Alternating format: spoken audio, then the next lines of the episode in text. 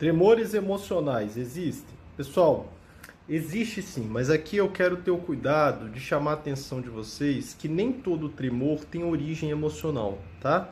Existem indivíduos que às vezes quando passam por alguma situação estressante, uma decepção ou mesmo um assalto, alguma situação em que o corpo libera muita adrenalina, a adrenalina induz o fenômeno de tremor. A maioria desses indivíduos tem uma predisposição que a gente chama de tremor fisiológico, e quando a adrenalina no sangue aumenta, esse tremor fica exacerbado, ele fica muito alto.